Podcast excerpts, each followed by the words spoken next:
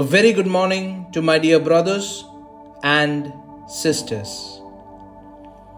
In each one of our lives, we face at times certain questions which we have no answer to. Like, when will I get a job? When will I get my healing? When will I get married? When will I have children? Or, in other words, when will I get my breakthrough?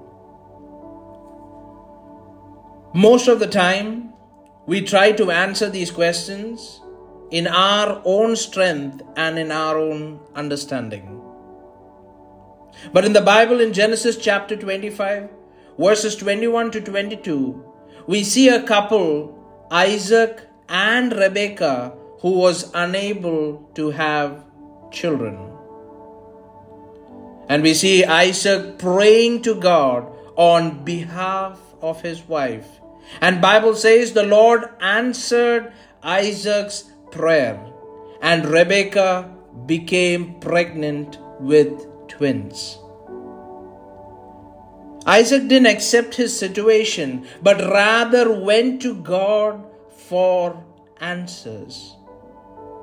We also see in Rebecca's life how she responded to something that she didn't understand. Bible says the two children struggled with each other in her womb. So Rebecca went to ask the Lord about it. Why is this happening to me? she asked. And the Lord told her, The sons in your womb will become two nations.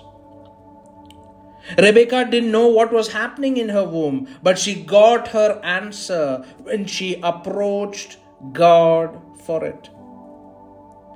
My dear brothers and sisters, you might be also waiting for an answer for a long time.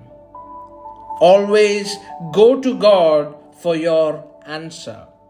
And when you go to Him, believe that He will answer the toughest question of your life by being your breakthrough.